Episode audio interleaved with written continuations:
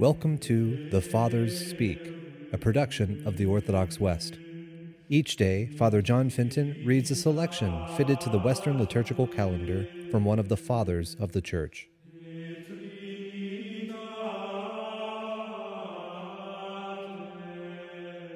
As we are within the octave of the Feast of the Epiphany of our Lord, let us listen to a portion of a homily by our Father among the Saints, Leo the Great.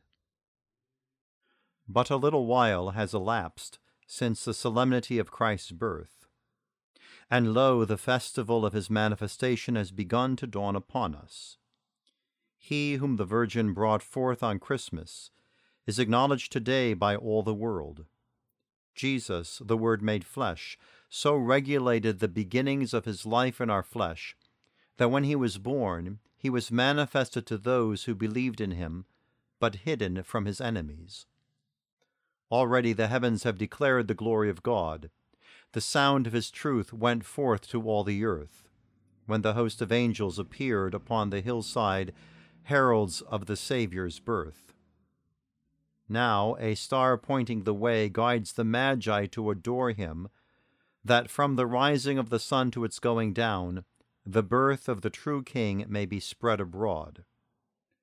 Through the wise men, the kingdoms of the Orient shall learn the truth of the event, nor shall it be hidden from the empire of Rome. The savage cruelty of Herod seeking to crush the first stirrings of the king whom he feared served unwittingly to aid this divine dispensation. Herod bent his powers to a wicked crime and sought to slay a child unknown to himself in an indiscriminate slaughter of innocents. Yet wherever the news of this spread, the marvelous story about the ruler whose birth had been announced from heaven was repeated. Then, too, the very strangeness of the supernatural signs and the impiety of the cruel persecutor served to spread the story of it more quickly, more widely. The Lord, moreover, was borne into Egypt that this people, long hardened in ancient errors, might through hidden grace be marked out for approaching deliverance, that even before they had cast aside their superstition, they might receive truth as a guest. In the Magi adoring Christ, let us recognize the first fruits of our calling and our faith. With exultant souls, let us celebrate the beginning of that blessed hope. From this day we begin to enter upon an eternal inheritance.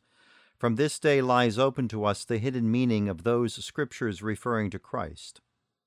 The truth which the Jews in their blindness rejected sheds its light upon all nations.